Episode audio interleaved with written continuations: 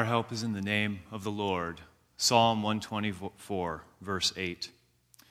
And so it is that we turn for help to these words of our Lord and Savior Jesus Christ from Matthew chapter 11. Come to me, all you who are weary and heavy burdened, and I will give you rest. Take my yoke upon you and learn from me, for I am gentle and humble in heart, and in me you will find rest for your souls. Friends and family of Margaret Mike Abma, we are gathered here today because Margaret has received rest for her soul through our Lord and Savior, Jesus Christ. So, grace to you, and may Christ's peace rest upon you from God the Father, our Lord Jesus Christ, through the power of the Holy Spirit. We gather here today to witness to our faith, to praise God, and to give thanks for the life of Margaret. She will be dearly missed, whether we knew her as mom or stepmom, grandma or great grandma, whether we knew her as a cousin, a friend, an encourager, a beloved patient at American House or a jokester. So many relatives are here from different places today, which confirms what Margaret always testified is true. As she would always say, I've got in laws, outlaws, and bylaws. And so we give thanks for each one here, and we'll leave it to you to determine which one you are. Today we share stories and cherished memories. We cherish the words of our faith there is laughter and fondness, along with tears and heartache. And so it is today that we come together in grief, acknowledging our loss. May God grant us grace that in pain we may find comfort. In the midst of sorrow, we may find hope. And in facing death, we may be reminded of resurrection. For in dying, Christ destroyed our death, and in rising again, Christ restores our life.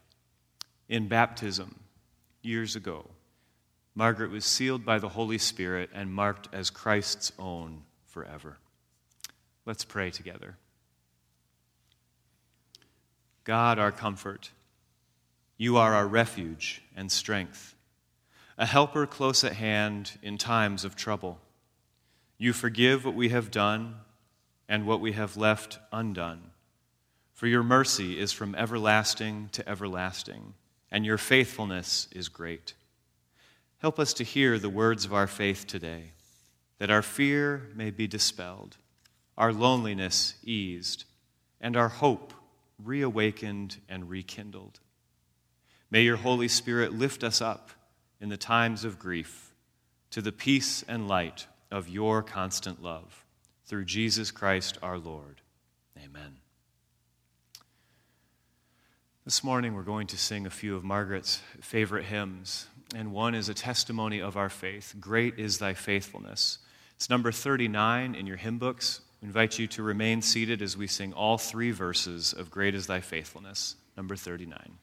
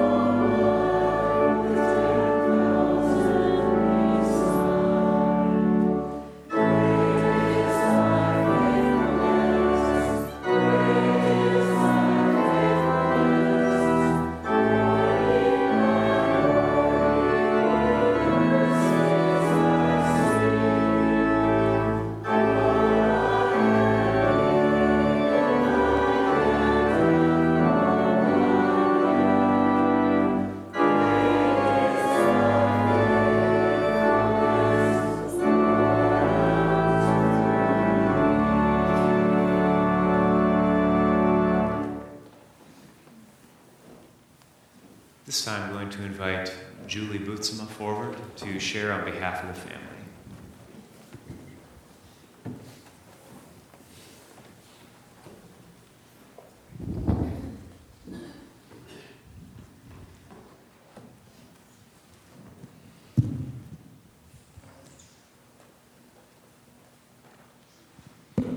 Thank you for all coming today as we enjoyed this Michigan weather. My name's Julie, and for most of you, who most of you know me, well, some of you don't. I was one of Margaret's many grandchildren. It never really occurred to me that I'd be up here talking about my grandma instead of talking with her, and here I am. Our grandma has had a very special place in everyone's heart. She was one who would provide us with wisdom, unconditional love, care, and comfort, and a place where you could go and just be you. Now, she would sit and listen to you, but you would definitely get her words of wisdom, sometimes good, sometimes bad, sometimes you just didn't want to hear it. But she was always known for her one liners, as Stephen said. I have in laws, outlaws, and bylaws. When she was mad, you'd hear her say, shoot a pickle. Sometimes she'd tell you to read between the lines, or that's not Christian. And gotta love, if you're not Dutch, you're not much.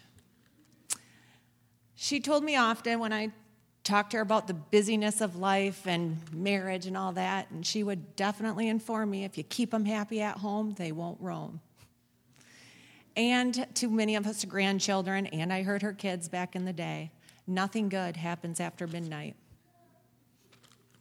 I spent a lot of time with Grandma in the past few weeks, and as I sat there one Sunday morning, hanging onto her hand while she was sleeping, I came up with two words that fit her perfectly. The first one is grit. If you look it up in the dictionary, it says courage, strength of character, toughness, perseverance, guts, and spunk. And that lady had some spunk. One of her many favorite caretakers at American House said to us, that grandma had a hard life of losses. Her mom died by the age of 11. Her dad, two husbands, two brothers. Four years ago, she lost her oldest daughter, and not too long ago, she lost her son. And those last two really broke her heart. During many times, we talked about life and how God never gives us more than we can handle. And it broke my heart because sometimes she asked why. We never came up with a good answer. And we never know God's purpose. And Grandma would fall back on her Christian belief that God would see her through, and He did. And she would tell me that she was glad He blessed her with big shoulders, grit, strength of character, toughness. The second word that describes grandma is selfless. And the definition for selfless is concerned more with the needs and the wishes of others than your own. While I was growing up, I got to spend a lot of time at Willow Park with grandma and grandpa, and I enjoyed playing in their office. I loved rent day. It didn't matter where I was in that house, if that doorbell rang, I, I wanted to be the one to buzz them in. And I remember a particular day when a tenant came in and he gave Grandma this whole story on how he couldn't afford his lot rent. Grandma didn't really bat an eye. She told him she would cover what he couldn't, so then he didn't have to pay the late fees. And she just told him to come in next week when he had a little extra money and he could afford to pay the rest. Grandma was always willing to help others, whether it was borrowing her children or grandchildren money. If we needed something, she was on it, whether it was trying to find it on sale, going to a thrift store, or garage sailing. And that lady did not quit until she found what we needed. Grandma didn't really want for much. For herself, she usually shopped at Goodwill, garage sales, and some of us know she liked to dumpster dive. She has found a few things from that dumpster, whether it was a new shirt or pants, and we'd ask her where she got it from, and she'd just respond with, oh, I got it from Macy's. It didn't take much to make her happy, whether it was a phone call, a visit, a hand of cards. She always liked hugs and kisses when you said goodbye. She was always quick to remind you she lived at 2943 Windswept Court if she hadn't seen you for a while. She loved going to Mario's. She always had coupons for Russ's. She loved going to any and every ball game. She was one of our biggest fans.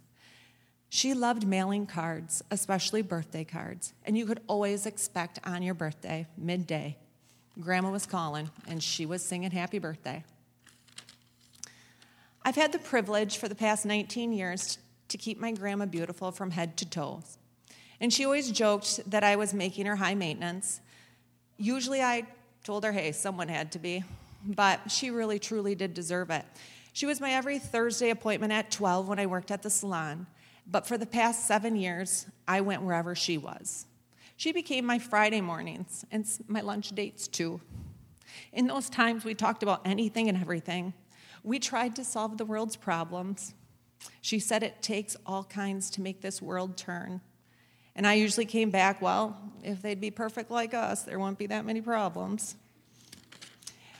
We even had our own little book club, and she was so good about it. She'd read stuff I'd give her.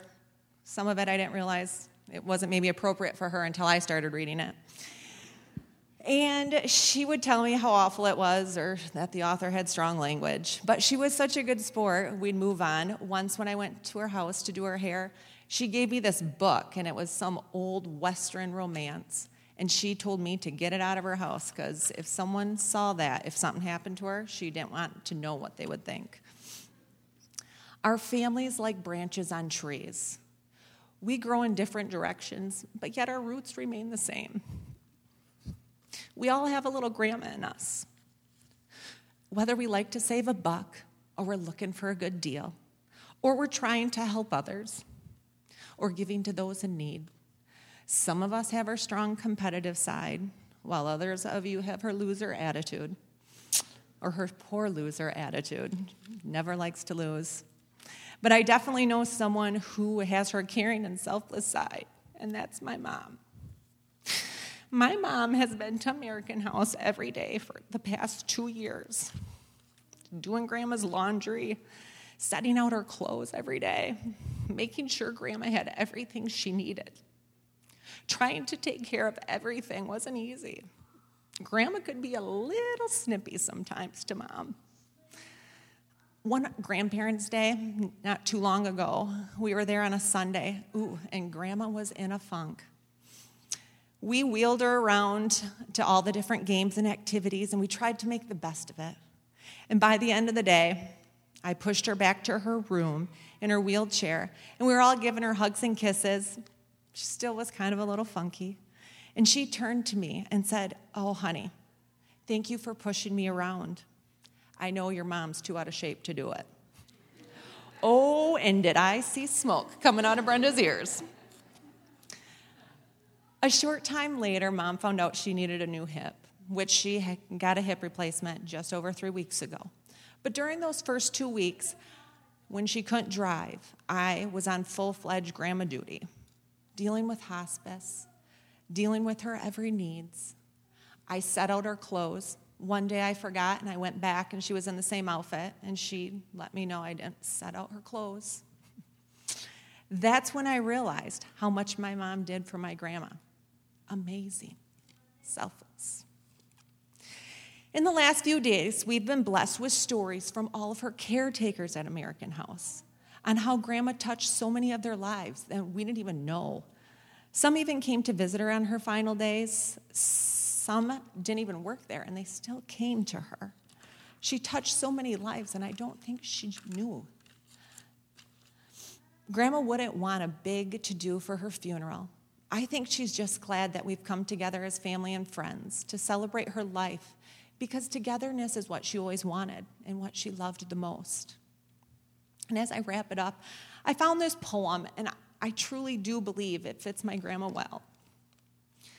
And as she watches from above, this is probably what she's thinking. A limb has fallen from our family tree. I keep hearing a voice that says, Grieve not for me, but remember the best times, the laughter and the song, the good life I lived while I was strong. Continue my heritage. I'm counting on all of you. Keep smiling, and surely that sun will shine through. My mind is at ease now, my soul is at rest. remembering all how I was truly, truly blessed. Continue traditions, no matter how small. Go on with your life and don't worry about a fall. I miss you all dearly, but keep up your chin until the day comes when we are all together again. Well, we love you, Grandma. And for those of you that know the saying, as you left her every day, finish it for me a bushel and a peck, and a hug around the neck. we love you, Grandma. Thank you.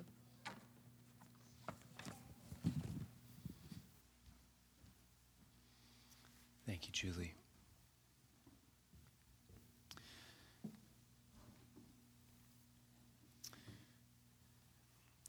In hearing personal testimony with a beautiful touch and a reminder of who Margaret is, I also invite you to hear words of our faith today. Different scripture readings from the Old and New Testament that relate to Margaret's life and relate to where we are today as we grieve her passing. And the first words are familiar words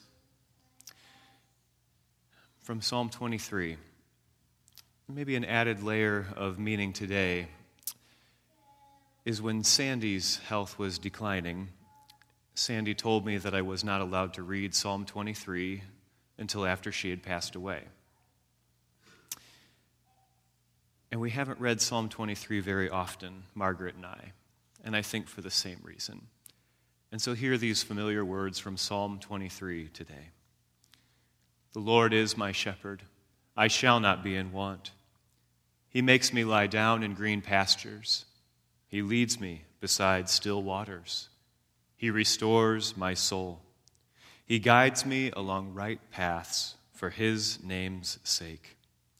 Even though I walk through the valley of the shadow of death, I will fear no evil for you are with me. Your rod and your staff, they comfort me. You prepare a table before me in the presence of my enemies. You anoint my head with oil, and my cup overflows. Surely your goodness and love will follow me all the days of my life, and I will dwell in the house of the Lord forever. Margaret dwells in the house of the Lord today, tomorrow, and forevermore. Amen. And as we sang, Great is Thy Faithfulness just a moment ago, hear these words from Lamentations chapter 3, which is the passage that inspired the original hymn. But also, before we get to the promises of God's faithfulness, we remember, as Julie shared as well, that Margaret did live a life of many losses close to the heart. So, hear these words from Lamentations chapter 3. I remember my affliction and my wandering, the bitterness and the gall. I will remember them, and my soul is downcast within me. Yet this I call to mind, and therefore I have hope. Because of the Lord's great love, we are not consumed, for his compassions never fail. They are new every morning. Great is your faithfulness, O God.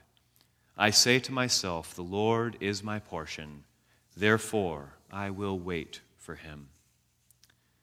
Waiting is not often our strong suit, especially if we live our life as a fixer, as Margaret did.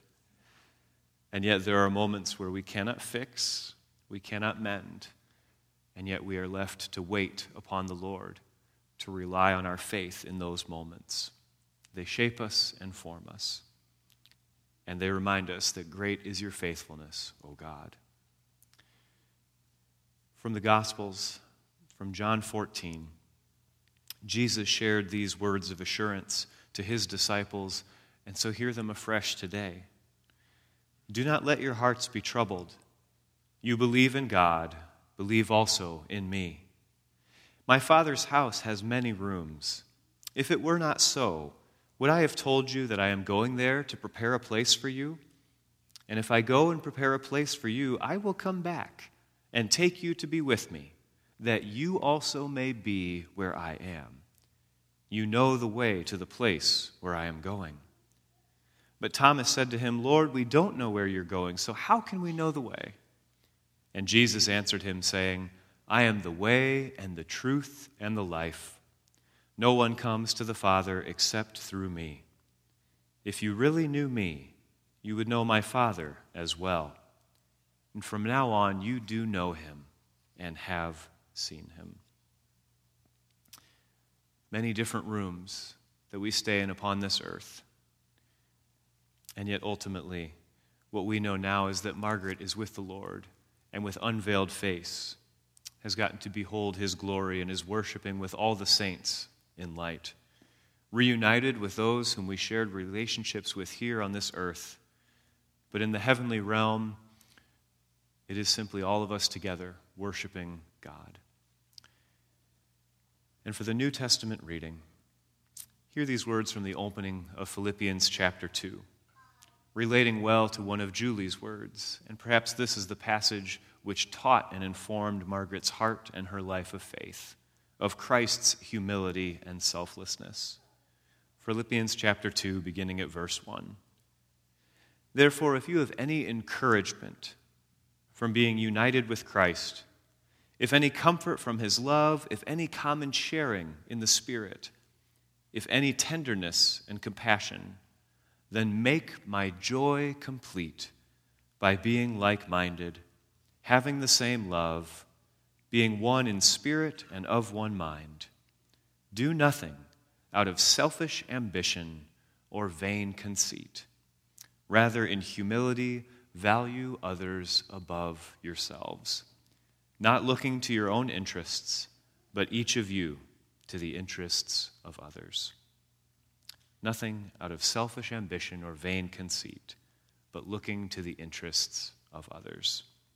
This is the foundation of selflessness that we find in Jesus Christ, who gave up his own life on the cross, dying for our sins and rising again for our forgiveness, for our salvation, and for our assurance of eternal life. This time we're going to also remain seated and sing In Times Like These, number 328 in the hymn book. This is one of Margaret's favorite hymns as well. And pay attention well to the lyrics of the things that we need the most in times like these that we need our Savior, that we need the hope contained in our scriptures, that we need the presence of Jesus. Number 328, we'll sing all three verses.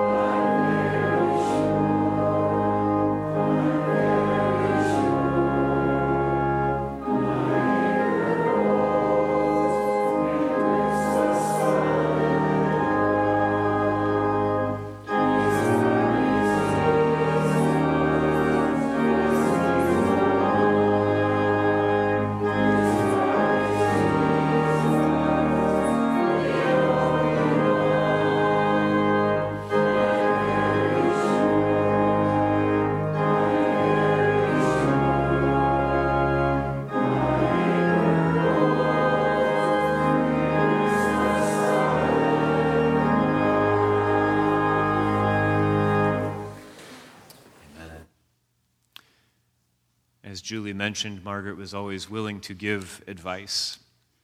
And in some ways, this hymn was written as advice from her to us. And so let's cling to our Savior, to the truths of the Bible, and to the solid rock that our anchor may hold this day as we wrestle with the reality of death and also as we comfort one another in a time of loss. For today's sermon, our scripture reading will come from 2 Corinthians chapter 1, verses 3 through 11. This is the opening of the Apostle Paul's letter to the church in Corinth, both expressing the comfort that he experiences in Christ and also the realities of suffering that have been faced. And so, as we come together for the hearing of God's word from 2 Corinthians 1, verses 3 through 11, let's pray together. Almighty God, illumine us now through your word and illumine your word to us, so that hearing your promises, we may be comforted by the light and peace of your presence. Speak to us through your word by the power of your Holy Spirit. In the name of Jesus, we pray.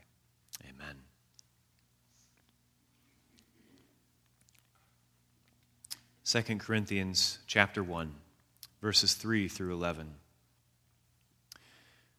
Praise be to the God and Father of our Lord Jesus Christ, the Father of compassion and the God of all comfort, who comforts us in all our troubles, so that we can comfort those in any trouble with the comfort we have ourselves received from God. For just as we share abundantly in the sufferings of Christ, so also our comfort abounds through Christ. If we are distressed, it is for your comfort and salvation.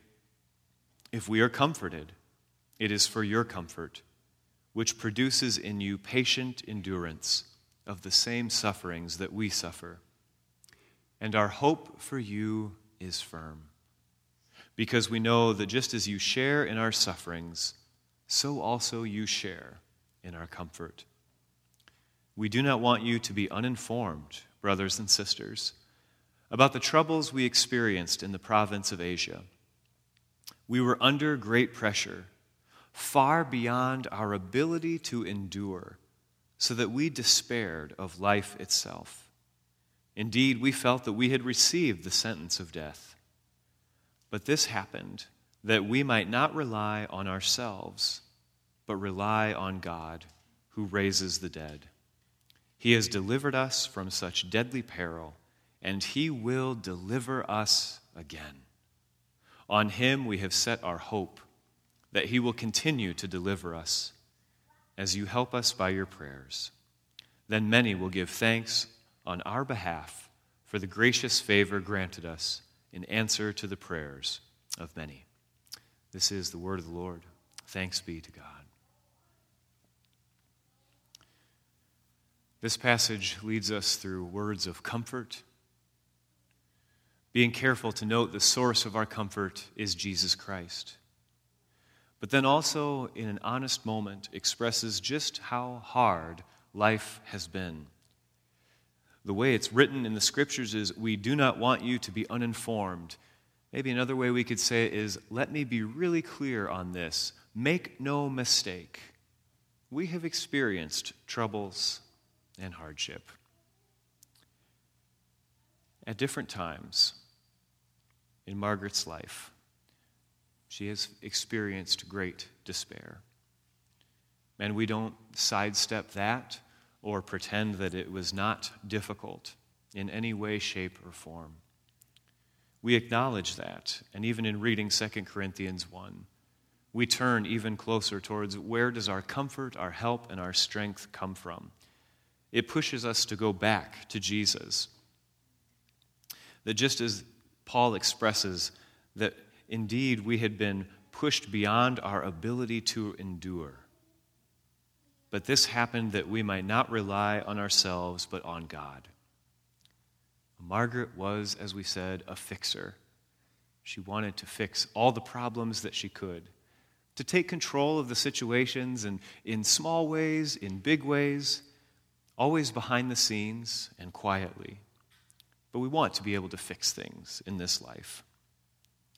And when we can't, when we can't, we are pushed back to relying on God. And remembering that in the same way that Margaret's motivation was to bring comfort and tranquility to others, this is the same comfort that Paul speaks of in Christ, that we receive comfort from Christ and through living with Him. And then in so doing, we want to share that comfort with others. But it does not mean that there are not moments where we are pushed beyond our ability to endure. Certainly, it is said often and can hold up as true that life is not fair. And at different times, I've never heard Margaret say that specifically verbatim, but she has said, This is not fair. This is not the way it's supposed to be. Through the loss of loved ones, especially Sandy and Bill. This is not the way it is supposed to be. And we can fully recognize that we expect, even if we don't think about it, in, in the depths of our souls, we can expect to attend our grandparents' funerals. We can expect, in right order, to eventually be at our parents' funerals. But it is out of order when a parent attends the funeral of their child. This pushes us beyond our ability to endure. This does bring us to despair. This is true suffering and loss. And yet we are reminded once again from Lamentations, Great is your faithfulness, O God. From 2 Corinthians, if we are comforted, it is for your comfort, which produces in you patient endurance of the same sufferings that we suffer. Part of what gave Margaret her big shoulders even though she did complain sometimes about outfits that made her shoulders too big, some of what gave her her big shoulders was the reality that she had suffered and experienced loss and had a heart of sympathy, empathy, and compassion for those who also experienced loss. And so I agree with Julie that there's not a good reason or explanation that we receive on this side of heaven and yet, God can use even our deepest loss, our deepest sufferings, to bring comfort to others. Not through any magic words that make the pain go away or that make the losses any less, but the presence of being present with one another. And so it is that you all gather here today, you friends and family, outlaws, in laws, and bylaws, that we comfort one another. Life is not always fair. And yet, that isn't the only thing that we take away from Margaret's life. There are times where life was not fair in other ways. I know Margaret did not like going to the hospital, but you could tell what kind of mood she was in upon the first encounter once you walked into the hospital room. And on one occasion, on visiting her at Holland Hospital, I walked into the room, we said hello to each other, and she said, Pastor Stephen, this just isn't fair. I said, You know, Margaret, I'm sorry. I know you don't like being in the hospital, but I think it is for your good, it's for your benefit. She said, No, that's not what I mean. My heart doctor is a good looking young man. And here I am stuck wearing this. this isn't sexy, she said. And had I been a little quicker on my game, I might have said, Margaret, that's not very Christian of you. even in times of, of suffering, of frustration, of when our, our bodies fail us, for they are temporary, and this brings us grief and annoyance, even then the spunk, the grit, would shine through with an impeccable sense of humor, with a catty one liner, and with a smile mingled with the tears. Life is not always fair, but God is always good. Certainly, life is not always fair for those who were on the American House bus that would hear Margaret's continued chorus of On the Road Again every single time. On the road again, indeed. And perhaps um, Willie Nelson wasn't talking about being on the American House bus, and maybe that's not what Margaret was singing about. But we know that the roads of life have many joys, many celebrations, and many hardships. And we know that Margaret's road is complete in the way that there is no more suffering. As Revelation 21 tells us, there is no more death or mourning or crying or pain for Margaret for that order of things has passed away as what is temporary and seen has faded to the edges, and that which is permanent and eternal and unseen to us is now hers in abundance. The road is no more. But on that road, there were many good times as well. Often, the refrain that Margaret would say in talking about her own children and her stepchildren, they've all been so good to me. They've all been so good to me. Cherish that refrain, indeed.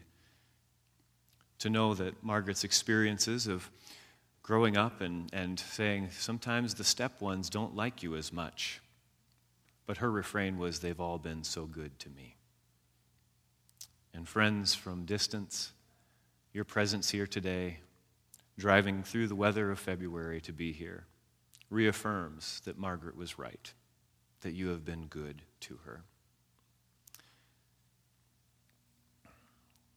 Certainly, the moments of suffering on our road remind us to lean on God, and it might sharpen our prayers, even prayers of desperation to say, God, show me a sign of your presence, show me a sign of your goodness, show me a sign of your faithfulness again.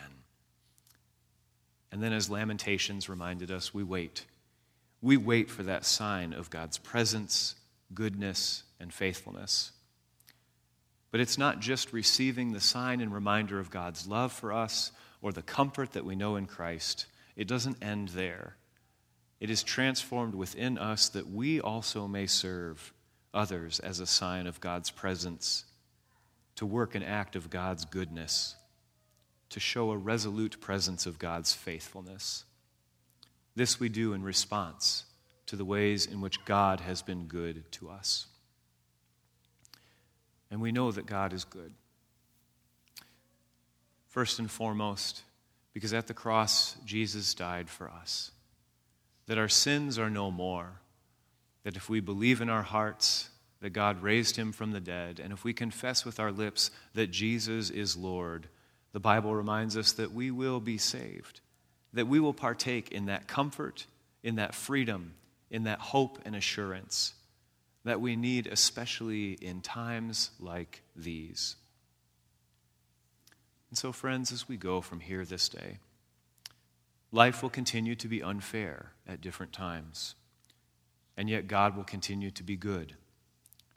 The road which we travel will have its celebrations, its cherishings of new life, weddings and baptisms, and it will also have its hard turns in which we lean back on God again when our ability to endure is tested.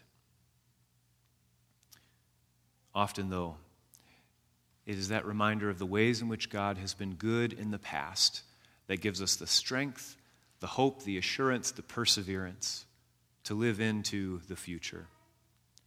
As Margaret would say at American House, here's my menagerie, her wall of pictures.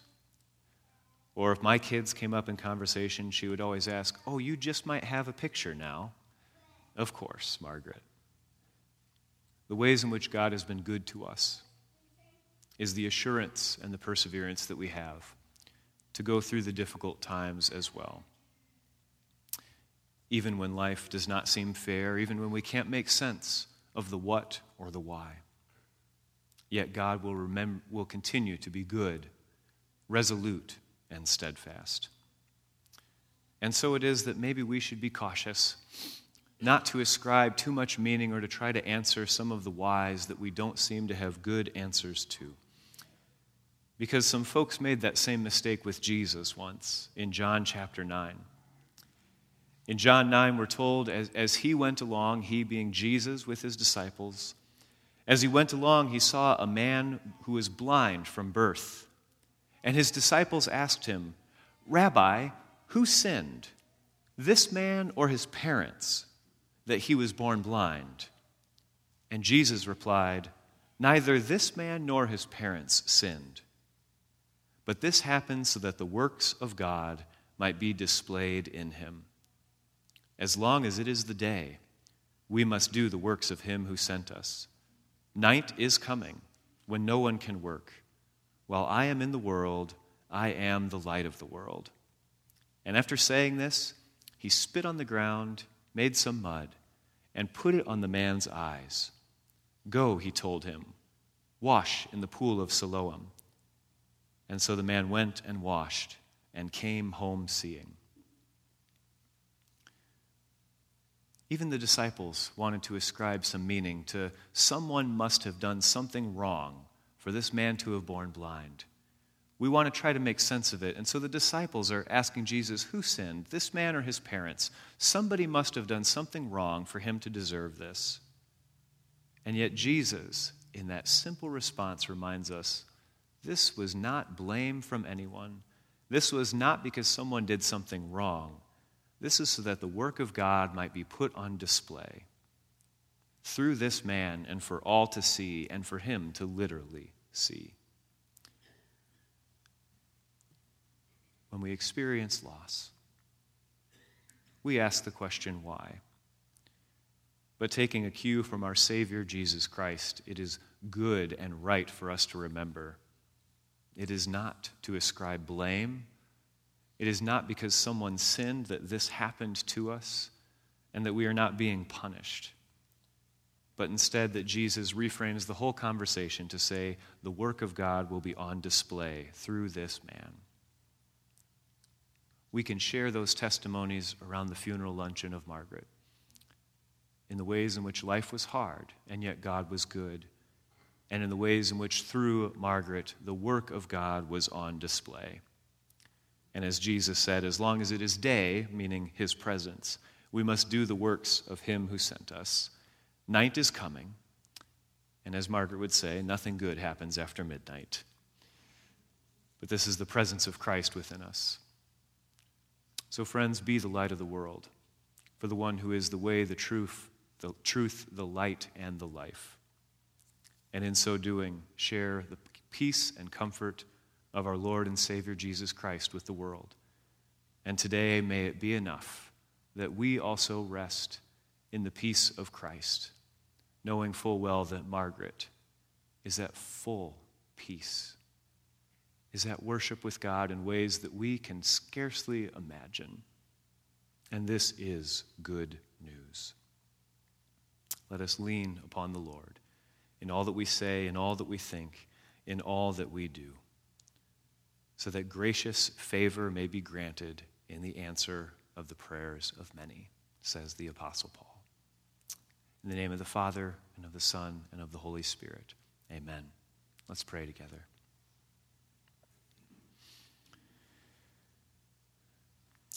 Eternal God, before whom all generations rise and pass away, we praise you for all your servants who have lived this life in faith and who now live eternally with you. Especially, we thank you for your servant, Margaret. We praise you for the gift of her life, for all that was in her that was good and kind and faithful and generous. We thank you for the grace that you gave her, the sense of humor that you blessed her with, and the love for you that was kindled within her heart and that enabled her to serve you faithfully. We thank you, Lord, that for Margaret, death has passed, pain has ended, her struggle and suffering is no more, but that she has now entered into the joy that you have prepared through Jesus Christ, our Lord. And it is in Christ's name that we pray together the words that he taught us to pray, saying, Our Father, who art in heaven, hallowed be thy name. Thy kingdom come, thy will be done, on earth as it is in heaven. Give us this day our daily bread, and forgive us our debts as we forgive our debtors. And lead us not into temptation, but deliver us from evil. For thine is the kingdom, and the power, and the glory forever. Amen. May it be well with our souls today as we sing number 223, It Is Well With My Soul. We'll sing all four verses. We might invite you to remain seated. Number 223.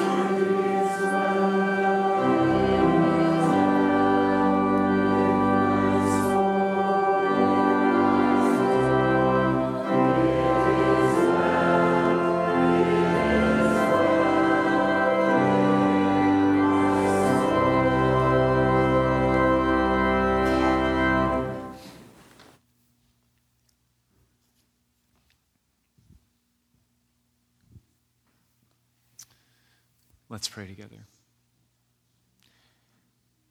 Into your hands, O merciful Savior, we commend your servant Margaret. Acknowledge, we pray, a sheep of your own fold, a lamb of your own flock, a sinner of your own redeeming. Receive her into the arms of your mercy and into the blessed rest of everlasting peace and into the glorious company of all the saints in light. Amen. Will you join me in affirming the words of our faith together through the Apostles' Creed? The words are printed on the inside cover of almost all of the hymn books in front of you, so just on the inside cover. Join me in these words together, paying special attention to what it is that we believe, especially to the closing of the Creed. Let's join together. I believe in God the Father Almighty, maker of heaven and earth. I believe in Jesus Christ, his only Son, our Lord, who was conceived by the Holy Spirit, born of the Virgin Mary, suffered under Pontius Pilate, was crucified, died, and was buried. He descended to hell. On the third day, he rose again from the dead. He ascended into heaven and is seated at the right hand of God the Father Almighty. From there, he will come to judge the living and the dead. I believe in the Holy Spirit, the holy Catholic Church, the communion of saints, the forgiveness of sins, the resurrection of the body, and the life everlasting. Amen. Friends, in sure and certain hope of the resurrection to eternal life through our Lord Jesus Christ, we commend Margaret we commit her body to the ground, this resting place, earth to earth, ashes to ashes, dust to dust. But blessed are those who rest in the Lord, who will wait for that bright and glorious morning when his resurrection return shall come, and they shall be reawakened to the light of Christ, made imperishable. Blessed are the dead who die in the Lord, says the Spirit for they have rest from their labors, and their works shall follow them. Revelation 14 13. In just a moment, we'll dismiss to the funeral luncheon downstairs.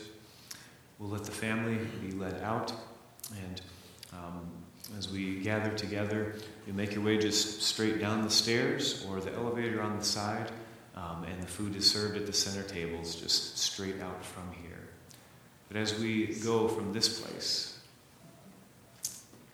as we remember and as we grieve, as we have tears, as we have stories to share.